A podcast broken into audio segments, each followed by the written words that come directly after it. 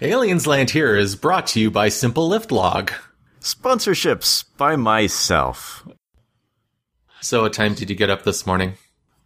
I got up at like 6:30, and I went to bed at 1 last night, so I am seriously sleep deprived. I've been trying to go back, by half an hour a day until I'm getting up at a decent time. I think about a week ago I was getting up at 11:30, and now I'm getting up at 9. I actually got one of the, what's it called? Sleep Cycle? Oh, the apps that monitor your sleep? I didn't get it so much for monitoring my sleep as much as having an alarm clock that wakes me up when I'm in a lighter sleep than in a deeper sleep. So do you have to have it like next to you, or do you have it on you, or what? You have to have it next to you. Like they say that you're supposed to put it at the edge of your bed under a sheet. But okay. I mean, in my case, if I do that, it'll end up falling off. So usually I just put it under my pillow, and it seems to work okay. I've noticed that when I get up, it's a lot easier to wake up than before. That's good. So when it came to the whole Topcoder thing, I mean, I didn't quite understand when you said that there was like challenge succeeded. Did that mean that your problem worked in all the test cases, right? My problem worked in all of the test cases, yes. Okay. No, the challenge succeeded was on top of someone else's entry, not mine. Oh, okay. See, I didn't know if, when you texted me that, I didn't know if it meant that somebody succeeded against yours, or if you succeeded against somebody else. Yeah, neither. Okay. Someone succeeded against somebody else. It was actually the only successful challenge, and it was also the only one to fail. Like, everything else passed system tests. Mm-hmm. I very rarely see that. Yeah, so did you get a chance to look at that whole Java coder thing yet? No. I assume that that's what you used when you got 190 or whatever points? Yeah, that's what I ended up using. And I think a big part of it is the fact that you just paste in the text and it auto-generates all the test cases. Mm-hmm. So instead of all of this time, which I'd been spending before, setting up a main class file to copy and paste all of the test cases in, it took at least 5 minutes on my end in order to even get that done. At least this way, you just paste it in and it already creates those test cases for you.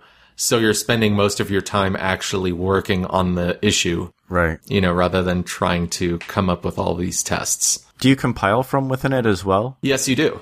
It actually, I'm doing my issues and, problems in Java. So it just uses the native Java compiler. Oh, okay. Yeah. Well, there's an option for C++, right? I believe so. From my understanding, I haven't tried to compile anything on the C++ version, but I know what it does is it creates all of the sample code and test cases in C++. Okay. So, I mean, that's actually, I imagine that's pretty useful.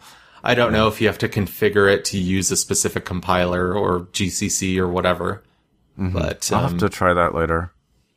Yeah, I think it's worth it. And I mean, also, it's good that, it's good to have your head clear. It's good to not have to go in and immediately see the problem and say, okay, here's the class definition. Here's the method. I have to paste this in. I have to create all of the test cases. That's how I had been spending my time before, doing busy work before even trying to attack the problem. Now I can just start thinking about the problem at hand. The other thing with the relating to Topcoder, I did end up submitting the Swift one. I mean, it's fairly easy, so it's basically like getting $100 to learn some Swift. So what is the criteria for winning the 100,000? So I think that, and I've never done one of the long-term Topcoder challenge things, but I think that they're going to have a whole bunch of challenges, and then each of the challenges is graded, and you can get a certain number of points out of the maximum. For the first one, it was like broken into categories. Do they seem to understand dictionaries and arrays in Swift? It's very simple stuff. And it seemed like it would be fairly trivial to get full points, and thus the $100 for the first 1,000 people that are doing it. For the 100,000, I think they're going to get harder. And so not everyone will get full points. Is there anything that you would rather use besides Audacity that you don't really feel like spending the money on? I'm very curious about Logic, but I don't really know enough about it to know how much time it would save. Yeah. The major thing is, like, I want to be able to know exactly what was said during different parts in the podcast. So if there's things that I need to edit out, it's really easy for me to find it. And you can do that sort of with a label track in Audacity, but you have to manually label things. What I want is something that does voice recognition, and it makes timestamped labels in Audacity or whatever thing I'm using to edit it. So I can either search for it or skim through it really quickly and figure out where my beginnings and endings are for what I'm looking for. I wonder if it'd be possible to break up the sound clip into, say, 10-second increments or 30-second increments, run it through a text-to-speech converter, and then have something that tags it. Yeah, what I was planning on doing, if I ever had the time, was there's an open source thing from CMU that does voice recognition, and I don't know how good it is, but it doesn't need to be very good. I just need to have a rough idea of what was being said. And it will go through and actually put a tag at every single word for the time. And I wanted to go and find a way to make that actually look decent in Audacity as a label track, as a plugin or something. Would you consider using it for, say, captions at any point? Oh, you mean... Actually, what do you mean? My understanding, one of the things that Gruber was talking about on the talk show was eventually getting it where his shows are transcribed. So, like, we would have a transcription available on the website, and so I would just go and edit it to correct it and then put it on the blog or whatever. Yeah, maybe something like that. Yeah, maybe. It could work for that, assuming that it has a decent transcription. And if not, you could have some hilarious results with it. I'm sure that would happen anyway. Even the good ones have hilarious results sometimes. So let's go into follow-up for this week. The first bit of follow-up is I kept on saying Hearthstone, and I believe it should be Hearthstone, like a hearth that you are sitting by and warming yourself. But unfortunately, it has an H-E-A-R-T-H, which for whatever reason I always think of sounding like hearth instead of hearth.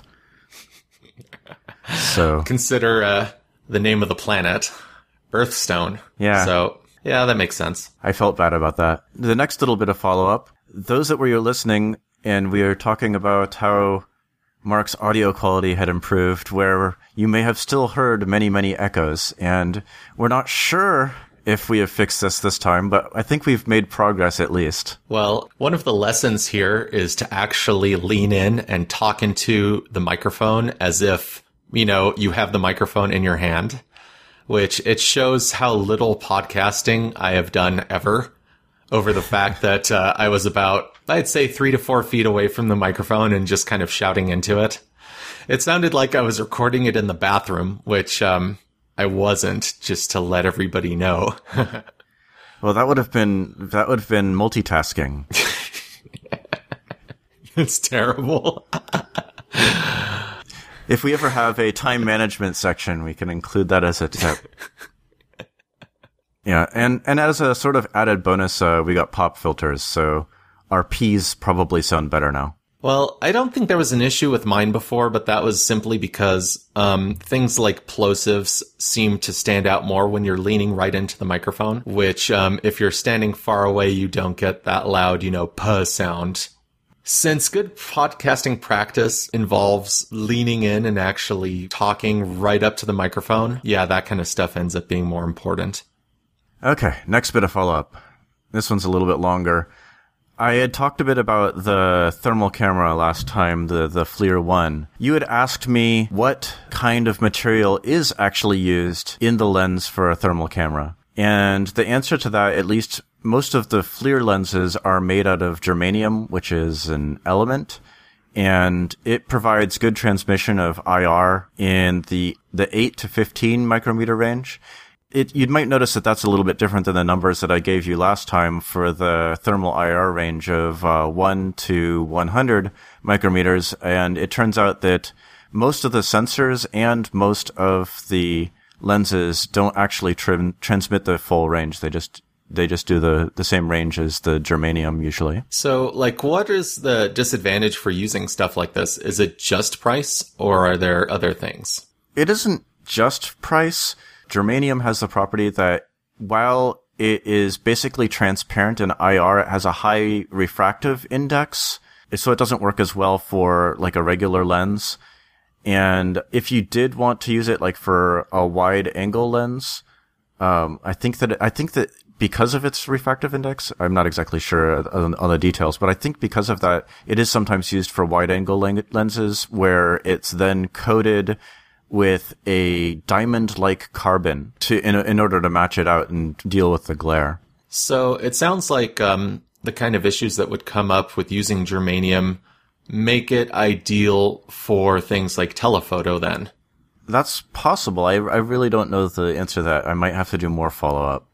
So another thing I was looking at was that there are apparently cooled and uncooled sensors like this. Like, what's the difference between them?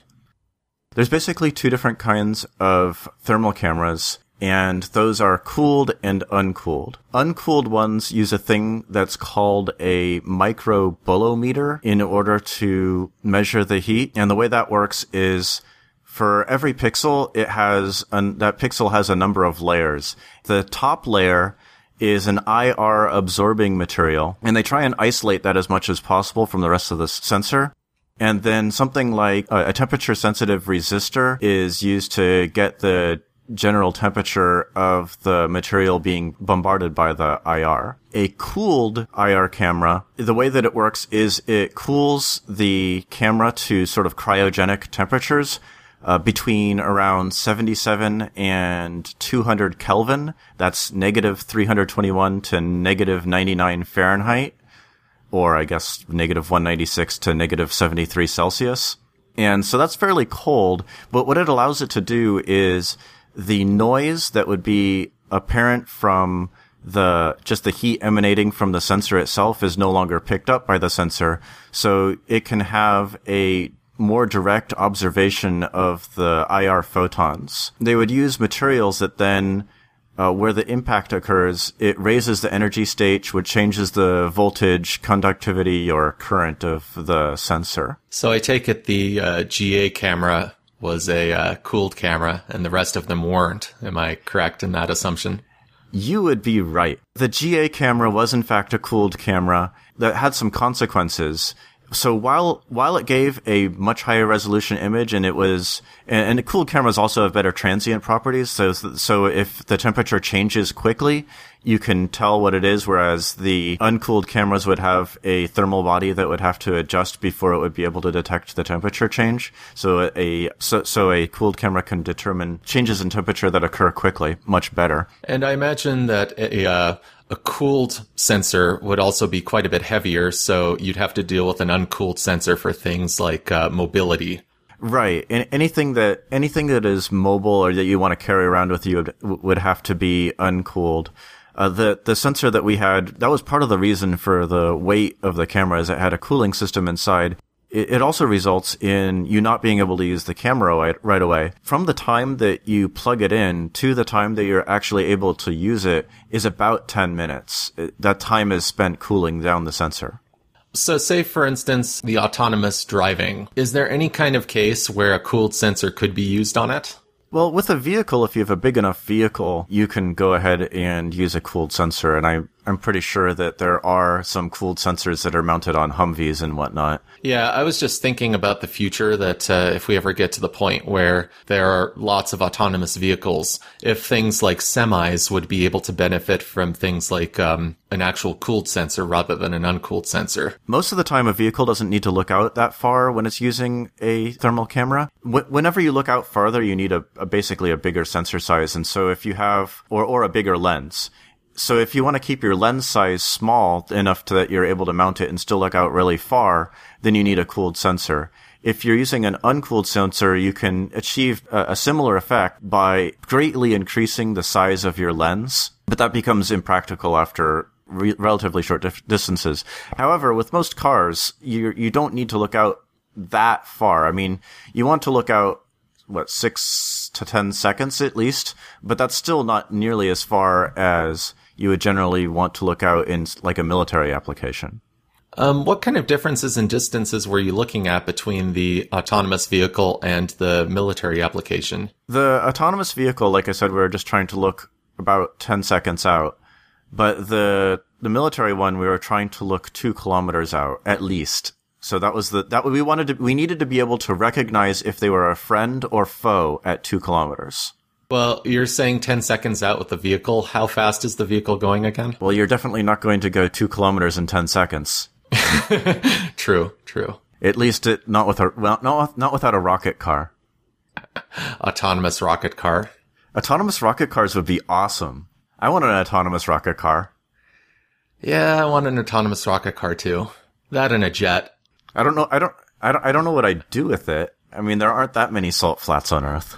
I think I could drive it up here. Yeah? I mean, it's either that or go to Barstow, which isn't that far. If it's made with sturdy enough materials, then you could just bash through other traffic. At 500 miles an hour. Yeah, the ramming method. Of course, then you don't need to really be autonomous. You just point it into the direction you need to get to. Call it the Hulk. The Hulk car, yes. Hulk smash. Car smash. Exactly. All right. So I think that concludes follow-up. I think today we're sort of touch on a more fuzzy topic. Since both of us are independent developers, I figured that today we would cover what it's like to be an independent developer versus working in a large company. And I guess we should start off with so how did you get yourself into the situation of being a solo programmer in the first place? Okay, so how I became a solo programmer. I co-own the company that I'm working for right now. It is a company that does content management systems for adult companies. And originally, years ago, I had worked within the newspaper software industry, and I was doing this on the side. Just as the idea of, I could make some extra money on the side by selling content management systems to these companies. And eventually it got to the point where the business was sustainable by itself, and I transitioned into doing this full time. So you were actually working still when you started working on it then? Yeah, that's correct. There were some long days in the beginning. I mean, I remember back when I first started that all I did was basically eat, sleep, breathe, and work. Yeah, that's what you have to prepare for if you want to run your own business at any point. Definitely timing issues. I would say the closest analogy is like having a child. Yeah, in the beginning, it's constant care, constant attention, constant oversight, constant worry. And then as time goes on and the business becomes more stable, you don't have to worry about it as much, but you still kind of do, like any sort of parent. So how about you? How did you end up transitioning towards this kind of lifestyle, for lack of a better term? So before I was working for myself, I was working for General Atomics. That was my previous job.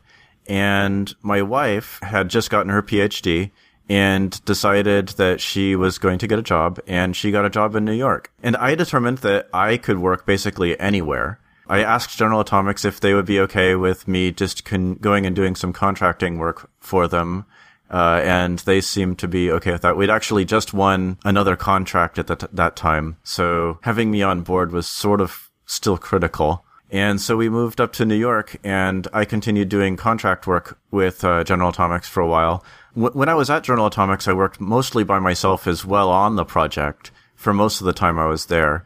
After I left, I did find someone to sort of take over my position, but even afterward, I made a lot of sort of the guiding choices, and I did all of the demonstrations and everything like that. More recently, I haven't done as many contracts with them, and I've been working more on my own things like Simple Lift Log and Number Clash, which is not released at the moment. And I'm also working on an Oculus thing that I prefer not to announce at this point. Aliens Land Here is brought to you by Simple Lift Log. Sponsorships by myself. Placeholder sponsorships.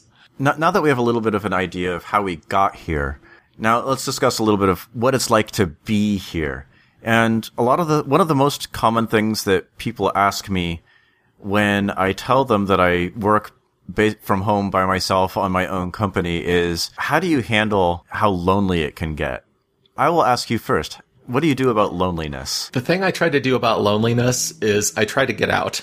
I end up eating out a lot. I end up going to places for lunch and just trying to sit there just so that there's some human interaction. I try and get outside of the house whenever I'm not working, try and go on walks, which I know that doesn't really help with the loneliness, but it does help with the cabin fever. Mm-hmm. Try and get hobbies, do things like, oh, I don't know, podcasts. Oh, yeah. Yeah. Basically try and do whatever you can to get out and interact with people and connect with friends, since you're not going to be getting that from your work life whatsoever. I'm sort of the same way regarding the podcast. It's one of the major reasons that I wanted to do this, is that it does help a lot when you're working alone to have somebody to communicate with. And having it scheduled is great too, because then I know that I'm going to have a time to discuss those things. Other than that, like, for the most part, I'm just sort of lonely during the day. Yeah. I do try and use Google Hangout. There's a group of people, a group of techie guys that hang out in the room.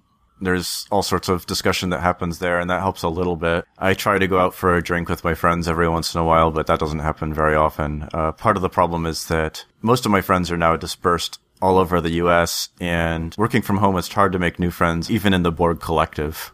Yeah, I find the same issue. I mean, I live up at the very top of LA County, and none of my old friends live here. So the majority of friends that I have live towards Los Angeles, which is about an hour and a half away from me. And then there's, like, in your case, you live away in New York, and then my other friend lives in Seattle. So there isn't a lot of time for that. Mm-hmm. Now, the difference is I don't find that I get satisfaction from going into the chat rooms the same way that you do. I kind of, I look at it almost like noise. Is it because you can't hear the people or see them that's the reason? It doesn't really feel like interaction in the same kind of way. So do you have the same issue with, like, text messages or like IMs and texts and whatnot that you get from people? I think the difference with a text message is that a text message is direct rather than messaging a whole bunch of people. There's a different sort of intimacy when, you know, it's just one person texting another compared to going in a chat. And I can sort of understand that too. And even in real life, sometimes when I go to parties, I feel like I'm alone at the party. Oh, I get that all the time. And any kind of get together, meeting, that sort of thing, I feel like I'm alone. And that feeling is worse. I think I'm one of those people that I'm not really good in groups. You know, anything more than 4 or 5 people, it starts to feel, you know, it doesn't have that same kind of feeling as hanging around a close-knit group of people. Now, yeah. I'm not one of those people that completely clam up where I can't talk at all. It's just I don't have that same level of comfort, and I don't feel like I want to share as much when, right, you know, it's this large group of people. It's easier to understand your audience when your audience is smaller. And when, yeah, you understand your audience better, it's easier to communicate with them. So let me ask you, are you one of those people that, do you have any issue going up in front of a crowd, or are you okay with that? It's been a long time since I had to do that. I'm normally okay once I get going. I'm not an introvert. I get energy from talking to people. I enjoy talking to people, but I do have social anxiety. So while I get energy from talking to people, like a half hour later, I will be cringing over the horrible things that I said. And the next time that I'm scheduled to go and talk to a bunch of people, I will get anxiety about that until it actually starts. So before and after suck, but during is good. Yeah, I mean, I find that it's kind of like an interview in a way. That an interview, I feel nervous the day before. I feel okay going there. I feel great when doing the interview, and then I feel like a wreck after. Yeah, I'm exactly the same way. So getting back to the whole solo programmer thing, how do you look at, you know, bosses? Do you feel like you have one boss, or do you feel like everybody is your boss in your kind of work? That is one of the things when you're working alone. You are no longer accountable to a boss, but you are accountable to your customers. In my case, my customer was, after I started contracting, my customer was General Atomics. My customers are anyone that wants to buy Simple Lift Log. And I think that you probably have a better understanding of this, since you have way more customers than I do. Yeah, I have, in the case of my software product, we have, you know, several hundred customers that do things like submit support. And there's two philosophies that you can take with that. You can either start to feel like everybody is your boss, that everybody is breathing down your neck, or you start to feel like nobody is your boss. for the sake of running a good business, it is generally better to think that everybody is your boss, because you'll err on the side of correcting things and getting stuff done. Mm-hmm. But in some cases, the people who feel that, you know, nobody is their boss, that opens up a whole can of worms when it comes to, you know, not feeling accountable and not doing anything at all. So right. Really running a business or, you know, being a solo programmer in this sort of way is very much a state of mind. You have to have the right state of mind in order for it to be sustainable. I think that, like managing your boss, which I believe is something that you can do, you have to sort of take the comments that you get from them and determine if what they're trying to get you to do is something that actually makes sense. So you have to make sure to listen to your customers, but you don't necessarily have to do what they say. And even in a regular company, if your boss tells you something to do that doesn't make sense, I think that it's still your responsibility to tell them, no, that doesn't make sense. We shouldn't be doing that. The difference is, your real boss, if they wanted to, could fire you over it. And so can your customers. But if a couple of your customers fire you, it's not a big deal, but it's a bigger deal if your actual boss fires you. Well, I think in your case, it's much different because you have one big customer that counts for so much of your work. So it actually matters if they fire you. With my business, it's a bit different since there's a bit more equality where each mm-hmm. customer, you know, yes, different customers pay different amounts of money each month. But I have to look at it in the case of, does it make sense? Like, a lot of times, you know, we get a lot of feature requests. And one of the things I have to weigh is, okay, how many people are going to use this? How long is it going to take? Is it going to break anything for anybody else? And if all of the questions line up correctly, you know, I decide to do it. If it's something that is kind of like, so, you know, then we quote them for it and say, oh, this is a customization. This will cost you X amount of money. Do they usually go for it? What percentage of the time do they back out? Oh, I would say off the top of my head, I would say 60 to 75% of the time they back out. Oh, wow. When I was working at Scimitar was where I worked before General Atomics. They do credit union software. We would get requests from customers, and I was insulated from most of it because they had to go through customer support first. But sometimes I would get like these crazy requests, and I would tell them, you know, this will probably break this, this, and this. And sometimes they would go, well, do it anyway. And then I would do it, and then it broke that, that, and that. They're like, take it out, take it out. Well, the difference as well, with Scimitar, you were doing custom code for each specific client, am I correct? Am I right? I was doing custom code for individual clients. There was the overall system software that they had, and that was the same for everyone. And then all of the clients had things that we called edits. Those were modified in order to customize the behavior of the way that their transactions and fees and other sorts of things like that worked. When it came to the core part of the software, you would have to very carefully weigh in whether or not you can make a change to that core that would affect potentially everybody, right? Right. And those kinds of changes were made very rarely. I mean, they were handled more through development triage. They occurred much more slowly than simple things like modifying the way that a fee worked based off of, say, their last name starts with some sort of combination of letters or something. Yeah, in my case, we have this similar kind of abstraction where there's the core product. Everybody runs the same core product. It uses all the same database tables, uses all the same basic management console. And then there's the template layer, which, you know, they can do whatever they want with it. Mm-hmm. And mostly, you know, a lot of the requests we get are changes still to the core part of the product, which in that case, I have to, you know, usually weigh pretty carefully to see, is this something that will benefit people? And if not, is it something that will harm people? Do the customers know that how small of a company you are? Actually, yeah, they actually do. I think it says on our website. Yeah, that means that they, if they want a feature, they know that you are the guy that they have to convince for that feature. Whereas I was sort of protected by our bureaucracy because they would have to go through a whole bunch of layers in order to get the features that they wanted when I was working for Scimitar. Right. And I guess that's sort of an advantage of the bureaucracy. But there are certainly things that the absence of bureaucracy allows you to do. I was hoping that you had some good things that the lack of bureaucracy have allowed you to do on your product.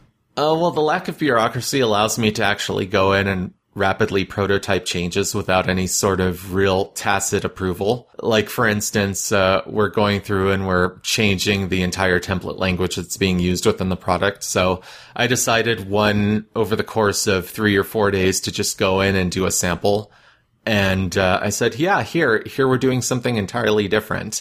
Now, if I were part of a large company, it would be most likely that I would have to report to somebody and let them know how my time is being spent. Or in my case, I can just decide, okay, I'm going to spend the next 3 days to do this and see whether or not it's going to turn out. So there's a lot more freedom in allowing yourself to try new things without having to worry about the consequences of a manager breathing down your neck for... And you don't have to be reliant on management that is very paranoid about some sort of experiment failing because you've wasted company money or something. I don't think so much with larger companies. I mean, I don't really know for sure. I mean, I'm just thinking of Google and their 20% time. But I know with, the mid and small companies that since they don't seem to have as much money to spare, that they end up being much more strict when it comes to time management. And sometimes there's just sort of arbitrary bureaucracy-related things. Another problem with Scimitar that I had, and I'm pretty sure that a lot of other companies also have this problem, is that because I was not allowed to do anything with my computer really other than use a terminal, there was this time management logging customer complaint system that they had, and they transitioned from a in-house built one to one of those big corporate ones, and it was really awful. One of the problems was that when you were displaying your support requests and everything on the screen, it just didn't give you enough space to even see the whole thing. And when you were logging your time, it didn't give you enough space to put everything, to see the whole thing that you were logging and collect, so you couldn't collect it. And so I wrote a browser plugin that went and parsed the DOM tree and then displayed a new page that allowed you to actually see everything properly and have it nice to look at. And I gave this to the other people in my group, and they all started using it and thought it was great, and it improved productivity. And then management heard about it, and I got in trouble because it was unauthorized software that I had written that I put on my machine. So in the end, did they end up actually using it in any sort of capacity at all? Or did they kind of throw it out of spite? It basically was removed. Eventually the actual software that you were required to use got better. That was around the time that I left. Yeah, that's definitely one of the nicer things about being a solo programmer is that you get to choose your own toolkit. Definitely, yeah. Sort of on the flip side of bureaucracy is another protection that they have is making sure that your code goes through a process before it is actually goes into production. How has working alone impacted your code quality? I'm inclined to think that it's actually helped in some ways, because one funny little thing about, small to mid-sized companies is that in a lot of cases, their testing is terrible. That's true. That's one of the, the dark secrets of business. I guess it really depends on the company. Sometimes there's processes in place that help, though. Sure. And that's, the difference between a good company and a bad company when it comes to IT. Right. I tend to think that larger companies are the ones that actually have systems in place for code quality. And the way I look at it is that helped them get big in the first place by not shipping crap. Right. Now, being a solo programmer, you can run into the same kind of thing where since you have total freedom, you can either choose to not test at all and do absolutely nothing along those lines and just deal with whatever issues come up. Yep. Yeehaw! You can go total cowboy. You can embrace your inner code cowboy. Or you can go the other route and basically do your best to try and come up with test cases and, scenarios to make sure that whatever you do doesn't end up shipping to a bunch of clients and breaking a whole bunch of things. So since you're by yourself, what do you do to take care of things that would have been taken care of by code review? What I tend to do for the most part is I try and write tests, especially for things that are crucial. I recall saying this, I think it was on the first podcast, that there are some systems that are more important than others. And the most important system, I think, in the case of the software is the auto-updater. Yeah, if that breaks, you're screwed. Yeah, reason being, of course, you know, for those people who are listening, you break the auto update or you push out an update, and then you cannot push out updates to other people after that. Yeah. So, you know, so when it comes to the auto updater, the code is basically... It is tested with as many test cases as I can think of. And, you know, that part of the code, it's divided. I try and, you know, modularize it as much as possible into all the different tests that run before an auto update is pushed out. Mm-hmm. Basically, test as much as you can. And yeah. Then the other thing I do is try and have auto update scripts to make sure that when I push an update from an older version, that update goes seamlessly. Right. Trying to automate as much as possible. Is pretty useful in making sure that fewer things break. After the update process is tests to the members side, the front-facing area. Since my business is basically a B2B, those businesses end up having end users. So whatever code that I have, which would show to an end user, is also thoroughly tested. Like, I try and do things like, I have it do things like logging notices and logging warnings and sending me things along that line. And you review those all the time? I review them all the time and end up fixing those notices and warnings that come up. When something does go wrong, how does that manage then? See, in this case, when something does go wrong on a live client site, usually, in my case, I'm still editing in place. And most of the time, the nice thing about the software is that we do monthly, you know, we try and do monthly or bi-monthly updates. However, there are clients who ask for fixes, you know, who ask for bug fixes and whatnot. They end up getting software from the trunk whenever there is a bug fix. So in a lot of cases, we do end up having some degree of shakedown before, you know, we push a large update. So there's tests that are done both locally and on your clients, or just... Yeah, that's correct. Okay. However, a lot of the time, you know, if something really wrong happens, you know, I do have to end up fixing it in place and then committing. Mm. But that's relatively rare. And I think part of becoming a better coder is having more of those moments where it's rare. You know, knock on wood, I haven't had anything that's broken an update. Thankfully, that's pretty bulletproof. Also, I haven't done anything that causes, you know, an actual fatal error. At worst, you know, the worst thing that I've had come up is I ended up getting a notice. Like on a client's website that it shows that there's like a PHP notice or something like that showing on their front page, which, you know, I correct that pretty quickly. I can imagine how they would not like that.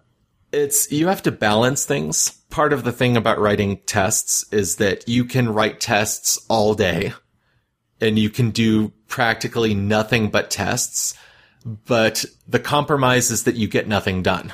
Yeah. The difference, you know, part of the appeal of going cowboy is the idea that, you know, your throughput goes through the roof, that you end up doing a rapid prototype on a project, and that project ends up, you know, you have something that's kind of in alpha form within the course of a week. Mm-hmm. But it's getting to that point, you know, of course, getting to the point of having something that's shippable takes a lot longer. So what do you do to balance that then? How do you balance it so you're doing the correct task at the right time? I think the question you mean to ask is, how do I balance it between, you know, spending most of my time testing and most of my time coding? It is a delicate, precarious balance. Let me just say that. I kind of try and wing it in my head to see, you know, does this module need more testing versus less testing? Now, what about things that are not specifically related to the work time balancing act, but just the making sure that you get stuff done at all? At least, how do you make sure that you're your own boss? Why not just go to the park all day? The thing about that is that if you're the type of person where all of the time you decide that, oh, I would rather go to the park, or, oh, I'd rather watch TV, if you're that type of person, you should probably not be a solo programmer. What I find is that, yeah, there are some times where I don't feel like doing something, but the counterbalance for me is that sometimes I get the feeling that I just want to work all day. or I want to, you know, I have some kind of exciting solution in my head and I want to see it out until 2 or 3 in the morning. Which is problematic when you need to wake up early. Well, but that's one of the nice things about being a solo programmer is that you may not necessarily need to wake up as early, depending on, you know, depending on what kind of accountability you have. Depending on who you are, what your client, who, how your clients are, if you have kids. Yeah, yeah. So is your client like that? Like, in the case of GA, do they expect you to be up at a certain time? No, I mean, when I was actually working for them, everyone would sort of, their time into the office would sort of creep. So we would be requested, you know, you should probably get in by 9:30. And then it would sort of creep up until 10:30, and then around 10:30, 10:45, when most of the people in the group were sort of getting that time, they get a reminder, you know, you should probably try getting in at 9 or 9:30. And that's sort of how it worked there. When I was working by myself, just doing contracting for them, there was no limitation at all. I just had to submit the projects and make sure that I was available for phone calls. Well, you know, the other nice thing is since you're 3 hours ahead of them, you know, you can wake up at noon. Yeah, you can wake up at noon and it'll be 9 o'clock for them and they'll be thrilled. Exactly. I do have sort of other issues with it's not wanting to get stuff done, as in I want to go and work and whatnot. But a lot of times that if I don't have a plan on what exactly I want to do, I will sort of twiddle around for a while and waste time. So I found that in order to make sure that I get enough stuff done during the day, I'll take my to-do list and I'll put the things that I want to get done the next day on my calendar during specific time slots. I make sure that I actually do those things during those time slots, and I make sure to give myself plenty of time, like more time than I would actually need. So that way, when things inevitably come up during the day, I can take care of those things after I've finished one of those little slots. And that seems to work reasonably for me. Yeah, that's actually exactly what I do. Whatever I have scheduled, like for instance, if there's some kind of client support where I need to do a development change, I schedule it for, you know, the next day or the day after or whatnot. And I make sure that looking at my calendar, here are the things that I need to do today at bare minimum. And I think that helps in a pretty big way. It reduces the cognitive load on what you need to be thinking about if you've already planned it. Speaking of cognitive load, how do you deal with kids at home? I know that being a programmer that you tend to get into a mode where, you know, after half an hour, you're looking at an issue and, you know, your mind is acclimated to whatever kind of issue you're trying to solve. How can you actually solve problems when, you know, you have kids at home and you're constantly distracted? It's really hard. When I first came to New York about 4 years ago, I had determined that, you know what? I don't want to. My son is young. At the time, he was less than a year old. I don't want to send him into a daycare yet. So what I'll do is I will work at night. I just ended up being tired all the time. I tried to work during his naps, but I found that just as I was starting to get into something, he would wake up. Eventually, we went and took him to a daycare, and I got much more productive because I was able to sleep. More recently, Seth started kindergarten, and my wife's parents are in town watching Miranda, though she does mostly stay here. So I do get distracted periodically, which does kill time. But I mean, when I was working at GA, I got distracted by other things. So the distraction amount total is sort of comparable as long as I'm not the only one that's responsible for looking after her. So how many issues or, you know, how many types of issues are there where you can pretty much say, I'll handle this in a moment versus there being issues that you have to deal with right now? What do you mean exactly? Like with my kids? Well, yeah, not just your kids, but also say when you were working at GA. Was it the type of environment where you could, you know, just focus on one issue, you know, for say an hour or 2 hours at a time? Or did you have to multitask a lot?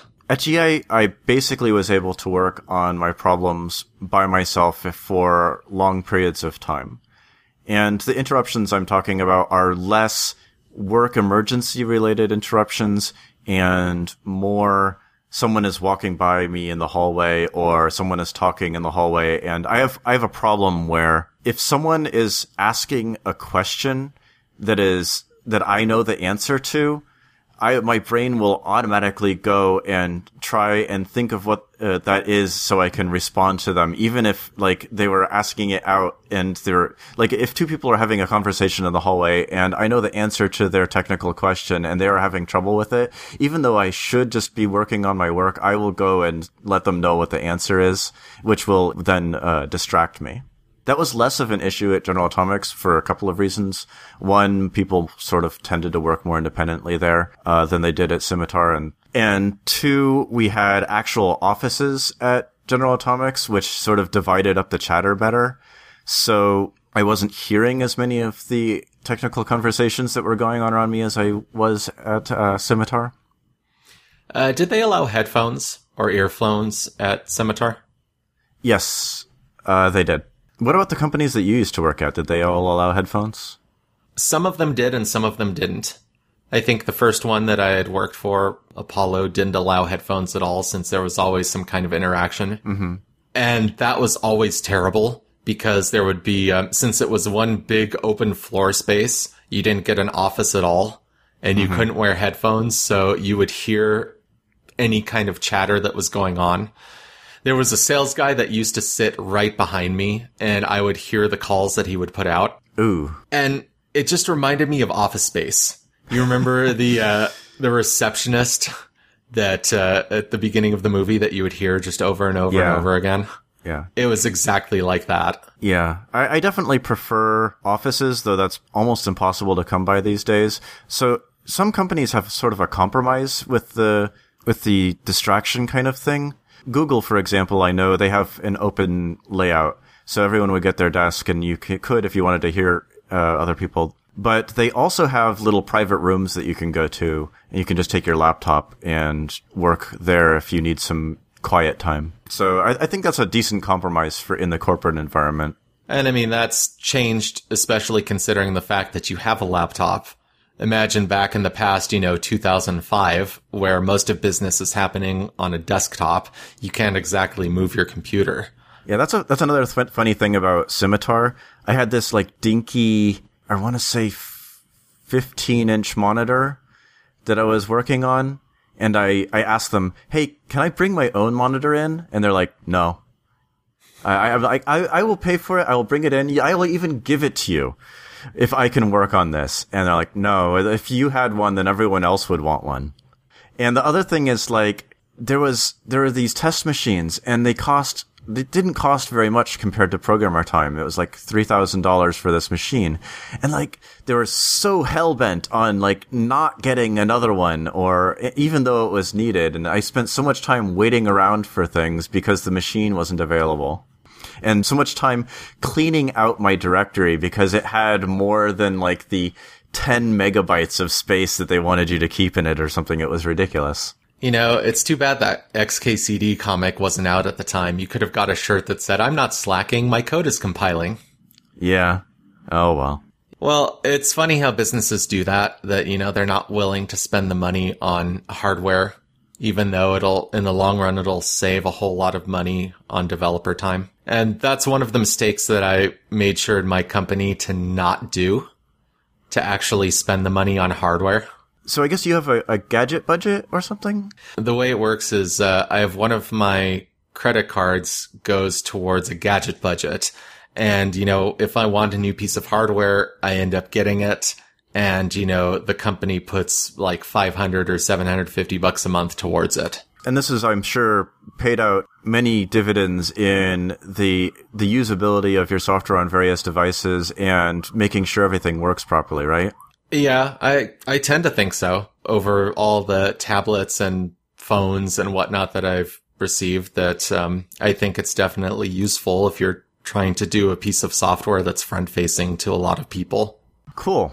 So in your company, you have three total people that work at the company, right? Yeah, so yeah, right now. That means the division of labor is such that... How does division of labor work there?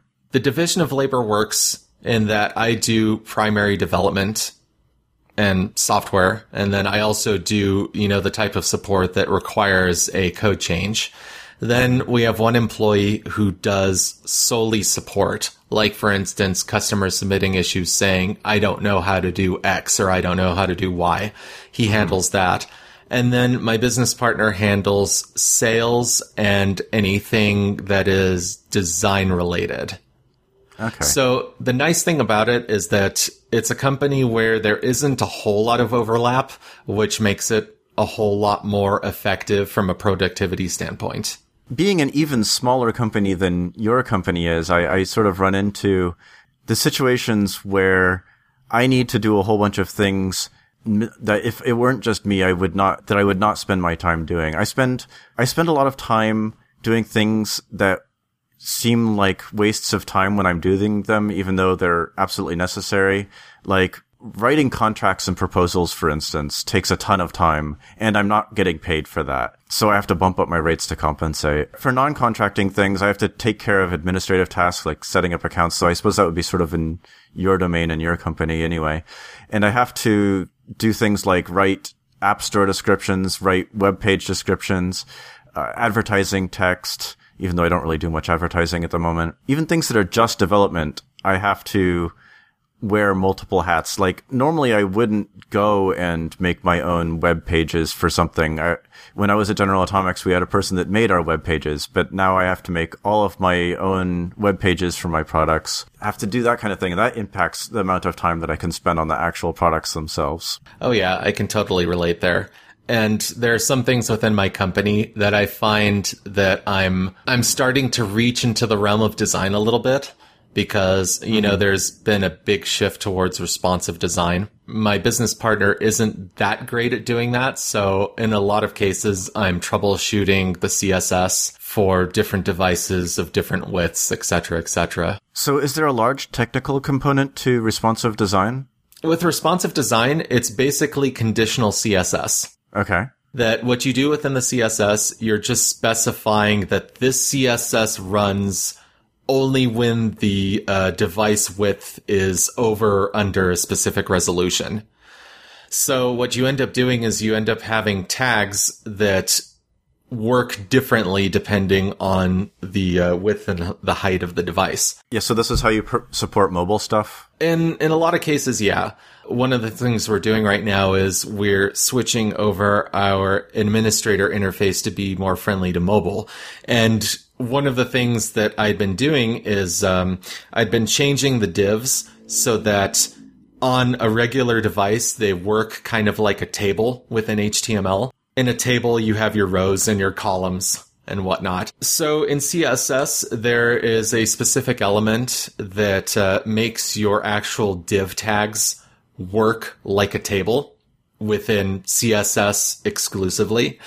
And the reason you can do that, and the reason that's even useful, is that you can make a conditional, where on the desktop device, it divides itself into columns, but then on a mobile device, it ends up shrinking down so that each item is on its own line.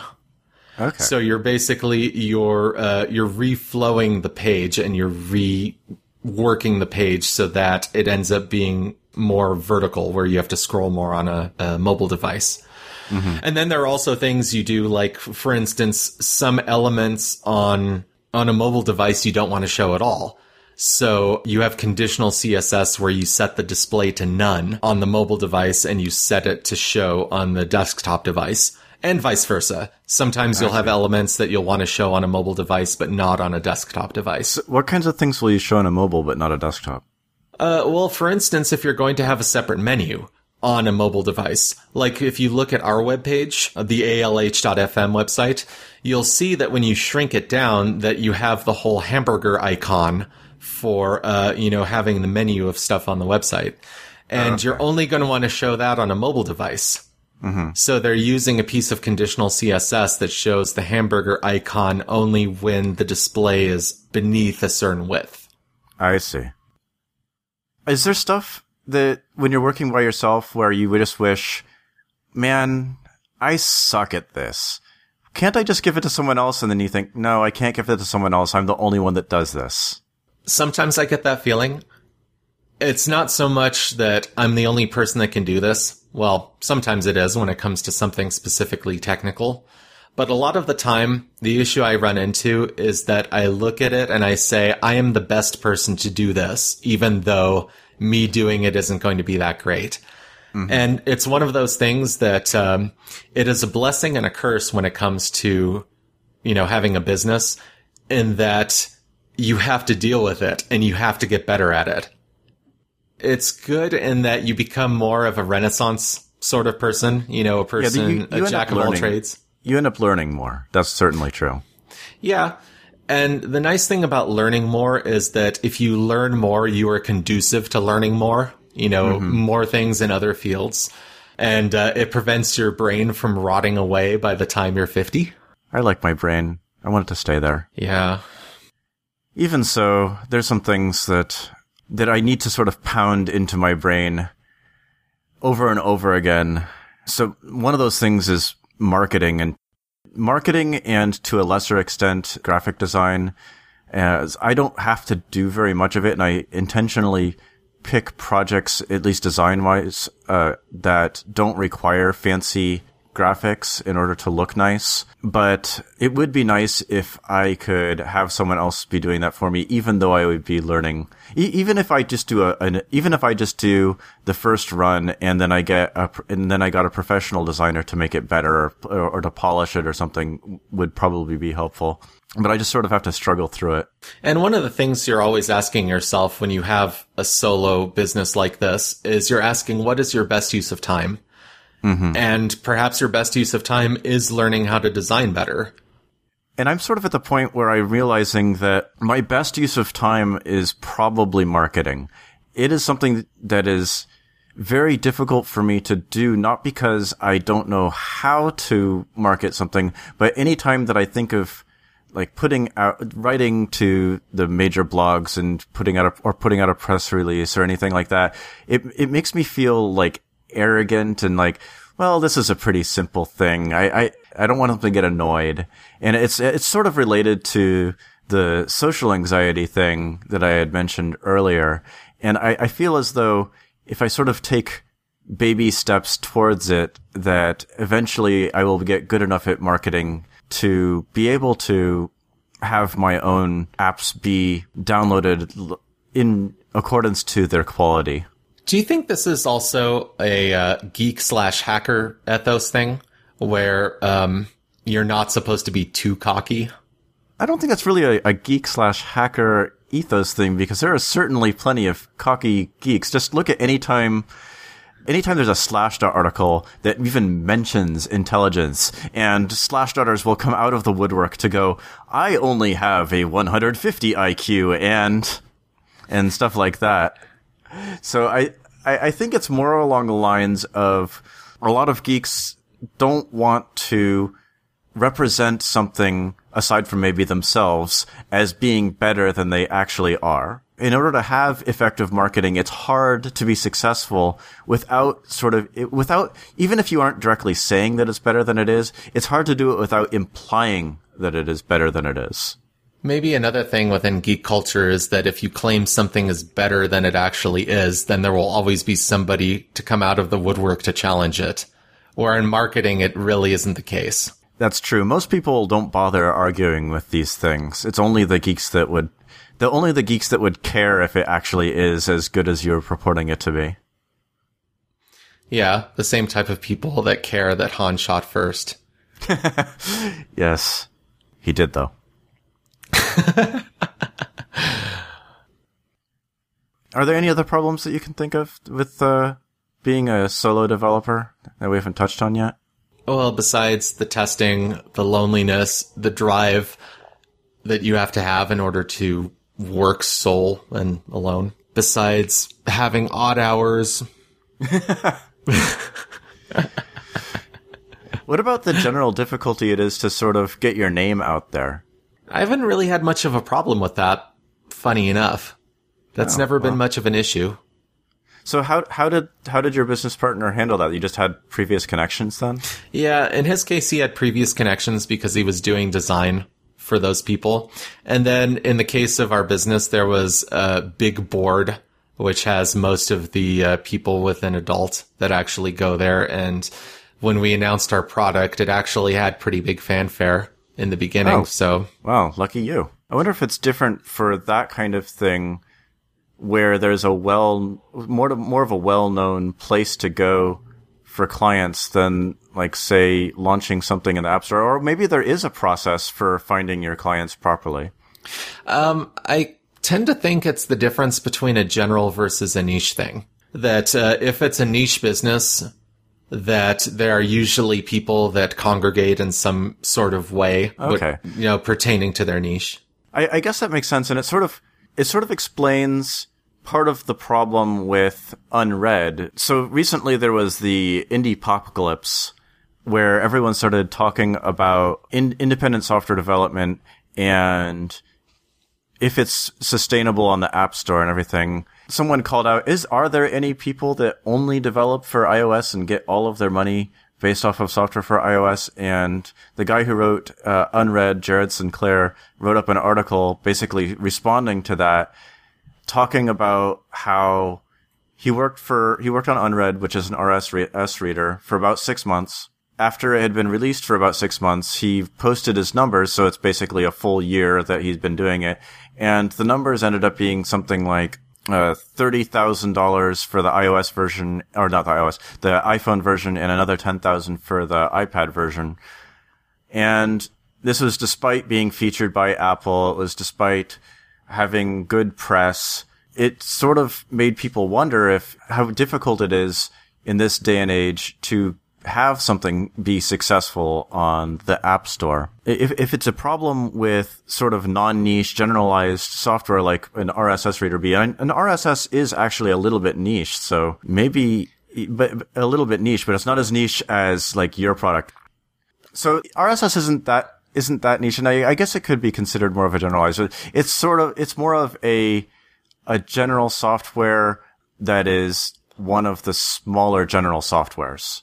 Yeah, fair. However, I mean, you look at, there were lots of people who used Google Reader. And in turn, when Google Reader went away, there were a whole bunch of things that came out. But Google canceled it because they didn't have enough people. Are you sure that's the reason they canceled it? Oh, that's true. Google claims they canceled it because they didn't have enough users. Okay. So that's better. But of course, supposedly, all throughout Reader's history, they tried to cancel it a whole bunch of times. There's a nice article about that that I can link in the show notes about the history of Google Reader and how many times that they tried to cancel it and how many different people. And in fact, everyone that was on the Reader team, no one was ever assigned to the Reader team. They all were people that wanted to be on based off of 20% projects. Well, something else to remember as well is what is a large enough client base for Google is different than that of a small company. Google's one of those companies that works in scale, you know, like an Apple or like a Microsoft. So, I mean, looking at that yes, it may be niche for them, but there's enough of a following that, you know, there are plenty of businesses that have sprung up to try and take their place. Right. One of the things that seems to be happening with more general software, though, is the prevalence of really cheap and free software. What do you think of software that is cheap or free versus more robust and more full-featured stuff, or even stuff that where their feature is just a nice design, but they have to pay? I tend to think that the cheap and the free alternatives to software are the sort of things which most people are going to use, because most people end up making their purchases based off of price. There's always going to be some sort of niche market for, you know, a product that is more expensive. It's just a matter of, you know, what percentage of the marketplace you can capture having a product that is more expensive. Are there cheap and free competitors for your product? Yeah, there are actually quite a few. Like, what a lot of people do within my industry is they just set up WordPress. And they pretty much try and shoehorn WordPress to do you know, as much as is possible within that software, you know, try to shoehorn it to do what it's not supposed to do. Mm-hmm. However, from their perspective, since it's free, it doesn't really matter and they're not spending money. Right. That sounds like it would be pretty awful. And then also my understanding is there are some plugins for WordPress as well. Like some of them are paid where it's not even, you know, it's not monthly at all. Mm-hmm. That, you know, that kind of, you know, end up adding to WordPress's functionality. So there's always stuff like that. You know, people who are like mom and pop shops who are just starting out, it makes sense to them because one of the biggest constraints for them is capital. Right. So it makes sense for them to set up on, you know, some kind of cheap offering. Mm-hmm. Now, with our offering, since, you know, we have software and support that is monthly, you know, has a monthly payment, it's more expensive. However, because we're getting money from people who need specific features, who are willing to pay for it. So these people already have an established client base usually before they come to you? Yeah, they either have an established client base or they are companies which are trying to plan ahead. That they're saying that they're looking to say, okay, what happens 6 months from now when we have a decent infrastructure in place? Mm-hmm. You know, we're not going to want to transition software in the middle of it. Let's just go with something that a big client is already using. Do you see the cheap and free alternatives encroaching on you at all in the future? Yes. And in part, I think the issue with it is one, that cheap offerings tend to have a tendency to get better with time. Which mm-hmm. I think is, you know, it's a truism of all software, that all free software ends up improving, which I think that's part of the reason the price of software ends up going down. There's that, and there's also, in the case of my industry, there's the whole issue with piracy and whatnot, which, you know, which makes people tend to be cheaper. So I was sort of curious, have you tried to explore using your software in other situations? Like, have you tried, like, is it applicable to other markets where that would need a content management system? We have had a few in the past. We actually had one person who set up a MMA fighter fan website using it. Oh, I love that. That guy was one of my favorite guys just because of, you know. That is just so perfect. You know, just because of the fact that I could say that, oh yeah, our software can be used for other things like, you know, like right. This. It's something that I would love to transition to at some point. It's just that, you know, when actually coding a product, that you have to listen to your customers and you have to listen to their suggestions. And because 99% of the customers are using the software in this specific fashion, in this specific industry, most of those requests end up being tailored towards that specific industry. Okay. Yeah. Sucks, but it's life. Getting back to App Store related things, what do you think that people like Jared can do about their position in the App Store and getting money from their product?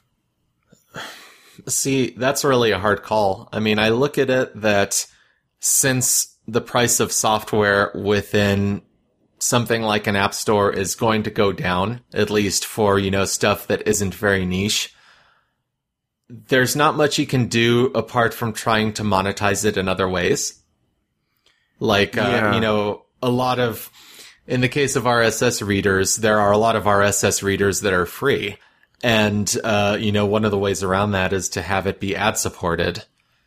Have it use ads, but then, you know, use some kind of in-app purchase where you pay $5 or whatever to unlock, you know, to not show ads. It seems to work for some people better than others. And most of the time, unless you have a very large user base, you don't really get enough ad traffic. First, you have to actually get served an ad. If they're not willing to serve you an ad, then there's not much you can do about it. And because of that, a lot of people actually have their little banner space and then they subscribe to Google ads and they subscribe to Apple ads and they subscribe to, I think there's one more that a lot of them do. And they have to do all those because there's a good possibility they're just not going to get served an ad. A lot of those easy to integrate ad systems also don't pay very much per click. So it can be tricky. Yeah, and I think that's one of the things that's ultimately going to have to be worked out within the App Store. I think there may be more to going free with in-app purchase. An example is, well, one, there's Overcast that was recently released that seemed to do well with that model. But another example is the Stuart Hall experiment. The Stuart Hall experiment, the guy decided to write in one night a 7-minute workout app that basically goes through a number of exercises and tells you how to do them and has a timer. They did an experiment and they got about 3 times more sales when they went free with in-app purchase as they had just having it be pay. And that seems to be sort of universal. Right, and I think what they're trying to do is that if it's free, it's more likely to show up on a list somewhere, as opposed to being buried to the bottom of the App Store where, you know, nobody finds it. Right, if you have a lot of downloads, then you have more visibility, and if you have more visibility, that you're going to have more people buy the stuff that's in your app because they've downloaded it and have seen it. Yeah. However, you had mentioned Overcast. I tend to think that Overcast is a bit of an aberration, in part because of the fact that Marco Arment is pretty popular and has a following already. So Marco is popular, and he's very fond of saying the stuff that I make that wasn't good enough didn't do very well. And the sort of response to that is, well, but you still had a strong advantage, and I'm not saying it's an undeserved advantage. He spent a long time building his audience, and there's certainly value in that. After he's built an audience like that, it makes something that may have just sat in the App Store collecting dust be found and be forwarded to other people and seen by a whole bunch of people. It's a catalyst that a lot of apps just don't have. Even if you have 2 apps, one is, and they're both good, and one has a catalyst, that's to get viewership, that's the one that's going to win. While what you produce needs to still be good, you also need a way to have it be found. I would even say that something good that has an audience will win over something great that doesn't have an audience. It just has to be good enough. Even things that have less marketing but are cute or topical are things that get downloaded a lot. And an example of that is that silly Hordor keyboard that someone made where it's on Android and all it does is go Hordor with no matter what you type. And the same guy made another one that was I am Groot. And these are cute, and these are both on Google Play, and I believe one of them is being sold for 99 cents, and I'm very sad that probably makes way more money than my app. I thought when you were gonna mention cute that you were gonna go to Flappy Bird. Oh yeah, I mean that's another example, but with Flappy Bird, it has a cute name, and I'm sure that helped with its popularity, but it sat in the App Store for a long time before anyone paid attention to it. And it wasn't until people sort of started playing it as a joke that it gained tons of popularity. Well, there's your marketing angle. Maybe I just need to keep it up on pop culture and make one-off apps that are related. Yeah. Well, there was the blog about, you know, trying to limit the amount of time you put into an app. That's another way that you can work in the App Store is you can diversify. A good example of someone that does the diversification right is the _ David Smith, who I think has posted more than 80 apps to the App Store. So in addition to the marketing that he does via having a blog and podcast, he diversifies and tries every single possible way to make an app in hopes that some of them find some traction, and then he goes and further develops those. And I think that's another way that you can sort of make a living as an independent developer in the App Store. Yeah, or just pretty much trying to do something that nobody else has done before and not go into a crowded market. And that's sort of one of the things that Marco had done with his voice boost and silence remove, although it turns out that someone had done that before him anyway. I guess he was the first. And that's an example of like his popularity advantage working for him. Even though he was technically not the first one to do something like that, he's the one that got recognized for it because he had an audience. Well, I wasn't even thinking that. I was thinking more of those special type of apps. Like, I believe Apple had showcased apps that are good for, you know, deaf kids or autistic children or, you know, stuff like that. And the apps on the store, you know, they charge a pretty penny for that. Yeah, that does seem like it would be another way to go. And that's sort of getting into the niche thing again. Yeah. I guess it's a matter of how niche are you willing to go. A long time ago, one of the highest grossing apps, and also one of the apps that had, because it was able to charge a lot of money for the app, was a security camera management app that basically looked at various security cameras. And it was a very focused need, but they were able to charge a good amount for it. And since I had a lot of experience integrating those kinds of cameras, I had considered making one of my own that had some nicer features with it. Remember when maps on the App Store used to be really expensive? Like the maps that had turn-by-turn directions? Oh, yeah. I remember that. And now they don't. Yeah, it's something similar to that. Right. And that's another problem with those kinds of things. As soon as you get Sherlocked, you're screwed. Well, do something that won't get Sherlocked. You have to be popular enough that people want to pay for it and download it, but not so popular that some big player will copy it. Though, you can hope that the big player will buy you instead, and that can be your way of making money. And that isn't actually another way for an independent developer to make money, is to hope that they will eventually get purchased by somebody. Yep, because hope pays your rent. Yeah, I actually have two friends here in New York where their companies were purchased, and it was basically just them working on it. Nice. So it does happen. I just don't know if it's worthwhile making it your business strategy and hoping that you have enough money to get by until you're purchased. Oh, I'm reminded of Yo. The funny thing about Yo is that now that it has so much media exposure, it will probably do pretty well. And that's what they were hoping for. Yep. And that's probably even what their VC was hoping for. They're like, they probably gave them the money and then said something along the lines, you need to tell everyone that you got this money. People will consider it so crazy that you'll get tons of exposure, and then people will start using your API. Yep, they'll start using your API, and then round 2 of funding will come in. Exactly. Why didn't I think of Yo?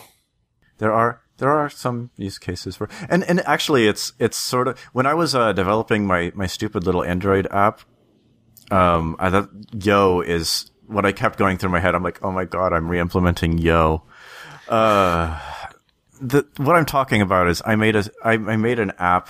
My wife and my kids go to bed earlier than I do, and sometimes she needs my attention. And so, I made an app that will connect to my computer. As soon as she launches it, it will connect to my computer and turn on and off my lights and say a message to me saying that she needs me for something. Which is basically Yo, except that it's linked to something. Well, it's just Yo didn't have a desktop app. Yeah. So, I mean, that's entirely understandable.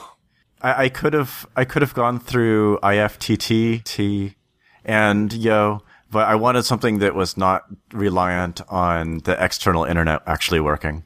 Yeah.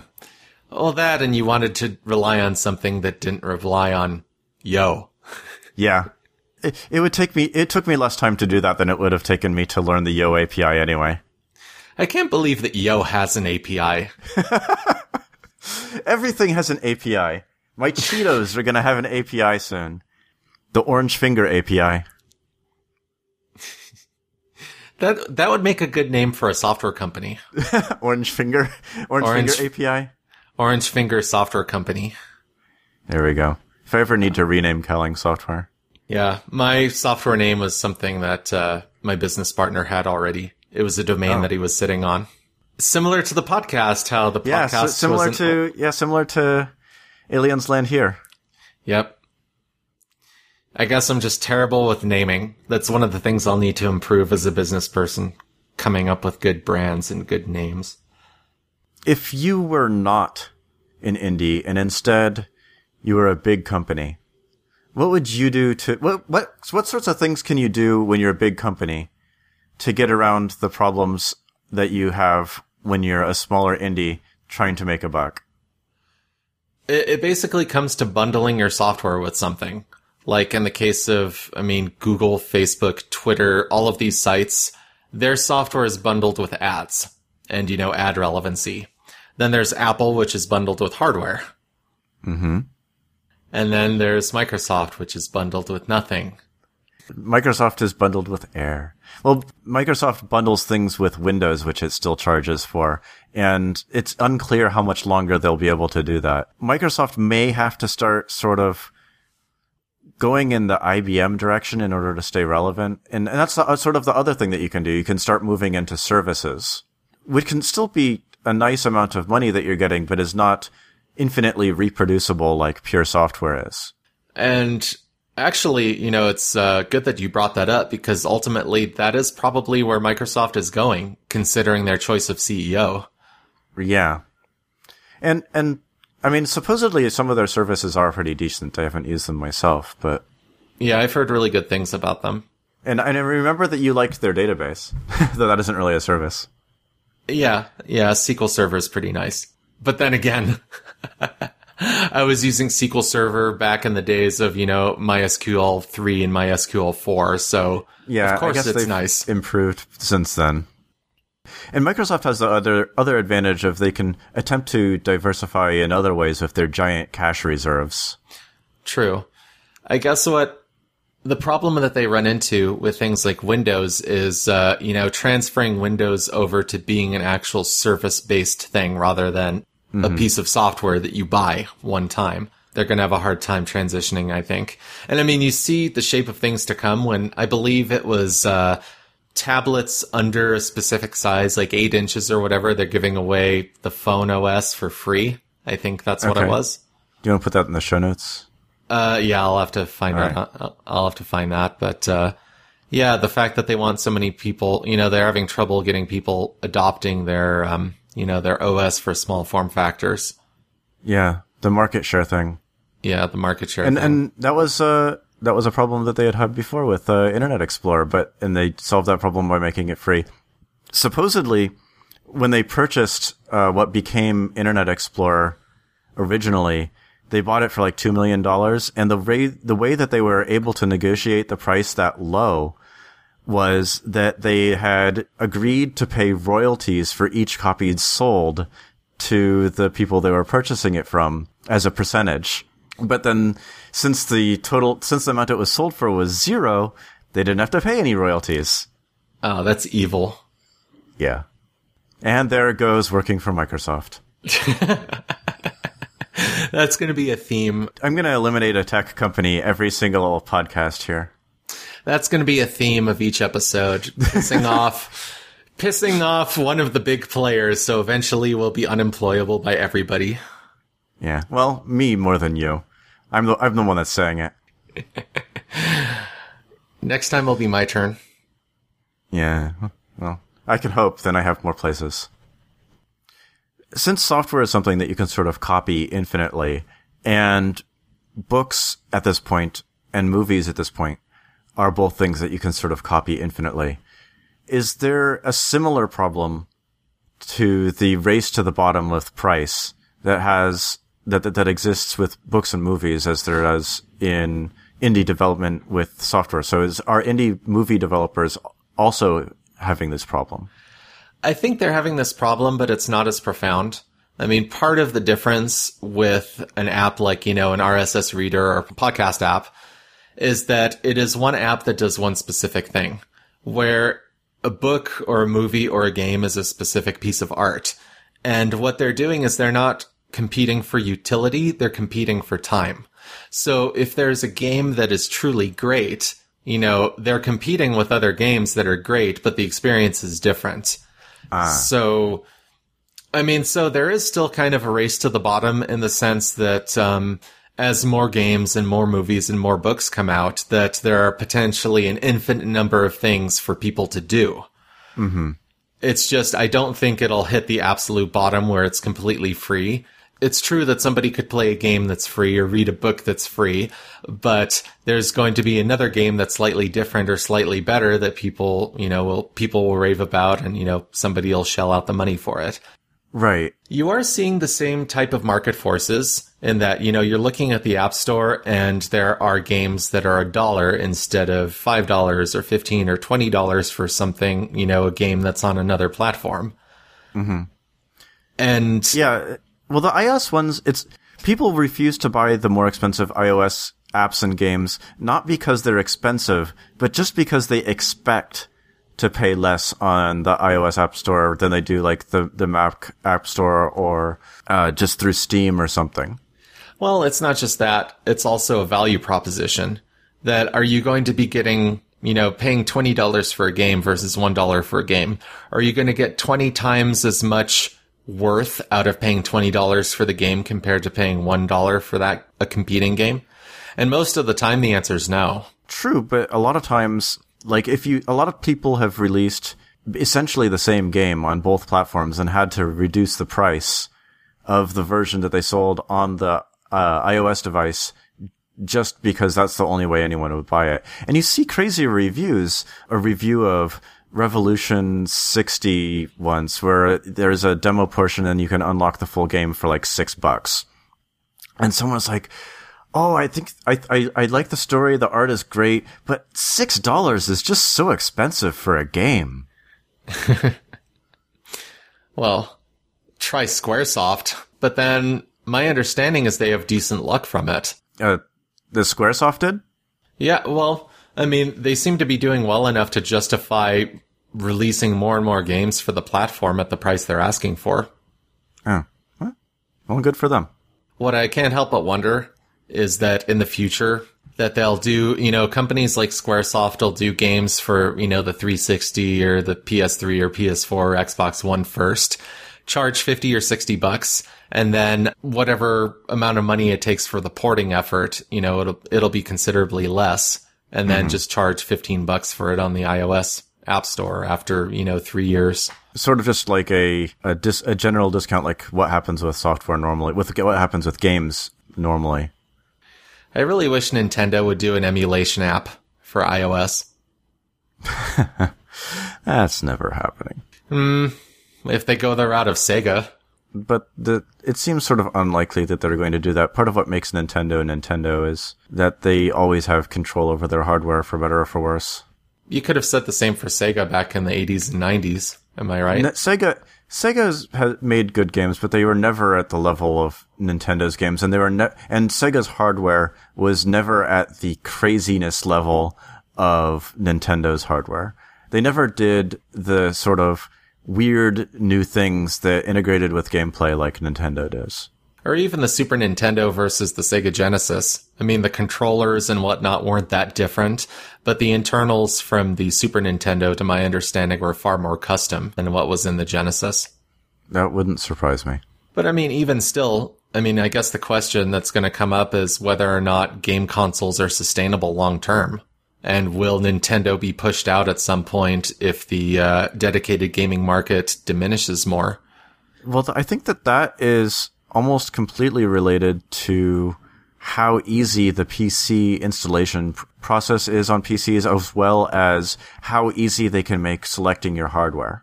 The Steam Box is an okay attempt at that, but part of the problem there was you still had to think about too many choices before you made your purchasing decision. Yeah. What I'm actually excited about is seeing if Apple TV will go the route of a gaming platform in any kind of way. Do you mean sort of like the Amazon TV did, the Fire TV? Yeah, exactly. Yeah. Have you played with the Fire TV at all? No, not at all. Yeah, neither have I, though my brother-in-law has one. Have you played with the phone? The Fire phone? No, have you? No, I was actually wondering what your thoughts were. I mean, considering neither of us have seen it in person, but I mean, what'd you think of it when it was announced? I thought that the 3D thing was sort of neat, if not really useful. the thing relating to tilt, all this tilt stuff, I think it seems neat, but in practical use probably won't be that good. Actually, Marco wrote an article talking about when he implemented tilt scrolling for Instapaper and the design decisions that were there, and he said he thought that those were obvious, but I don't know that Amazon actually made similar decisions to make a good usage of the scrolling features. Well, the difference as well is that they had more control over the hardware. They have something like 4 cameras on the device compared to, him trying to do it with 1 camera. Right. Well, that's not the scrolling though. That's just the 3D part, right? Or is the scrolling also related to that? That I'm not sure. One of the major Amazon things was the tilt gestures for controlling a lot of the functionality. I think it does integrate the camera in some way, because I think what it's doing is that it's looking, I could be completely wrong on this, but I think it is trying to look to see relative to you what it's doing. Okay, so the 0 point is relative to you using the camera when you're scrolling? I don't know. That's something we'll have to see on follow-up. Okay. Maybe we can try and figure out someone that has one of these and play with it. Yeah. Do they have them at stores at all? My understanding, they have them at AT&T. I'll have to do some research. I could always have my company just get one, but... Is that really worth it? No, absolutely not. This is another example of the kinds of decisions that you have to make as an independent developer. Exactly. Okay, I think that we should wrap up the show. Yeah. So everyone, thanks for listening to Aliens Land Here. Our show notes can be found at ALH.fm, and you can follow us at Aliens Land Here on Twitter. Have a great one. See you next time. So did you ever get your replacement fracture? No, I actually hadn't heard back from them yet. They offered a replacement, which was nice. Yeah. One thing I'm glad about is I'm glad that it was user error on my part rather than, them completely screwing up. I think that the default for a 5-inch should probably be no border. Here's the thing. It's within the advanced settings. Like, Let me guess, you just uploaded your icon and then went forward, yep. Moved forward and ordered it. For me, I uploaded it and then I went into their editor to crop the picture. And then I went to crop the picture, it had it on the border. It had it set to the border by default, and I didn't change it to the borderless one. So yeah, something to be careful about next time. Apparently. We didn't really get to talk about the pop filter. What do you think of yours? You heard my audio, right? Like the one that I sent you? Yeah. The Pied Piper one. Yeah, there's definitely an improvement. Pretty big enough difference. And if you look at the waveform especially, like it goes all the way to the top without the filter, and it's pretty normal looking with the filter. Yeah, I thought it was a good use of money. The issue I had mainly until today was actually screwing it into the desk. I was hoping for a pop filter that could, screw into the microphone itself, but doesn't look like it works that way. Okay. I have mine attached to my stand. My microphone stand is thin enough that I can attach the pop filter to it. Okay. And so that's what I did. Though it does, getting it into a place that I like was a little bit tricky, but I did eventually wrap it around and get it like right in front of the microphone in sort of a way that I'm happy with. Yeah, I'm pretty happy with this now. Good. I hadn't even thought about attaching it to my desk. See, I had no choice. I'm looking at it, and there's a clamp here, and I'm like, what the hell? What am I going to do? This isn't going to attach. And I'm supposed to attach to the desk. Okay. I actually have to look up videos on YouTube to see, what they do with it. Whatever model it is. Since this is after show. I'll put it in the show notes anyway. Okay. Yeah. So, I had to look it up and see, how do they even work together? And yeah, it's either microphone stand or desk. Yahoo. I hope the audio quality turns out better this time. Same bat time, same bat channel.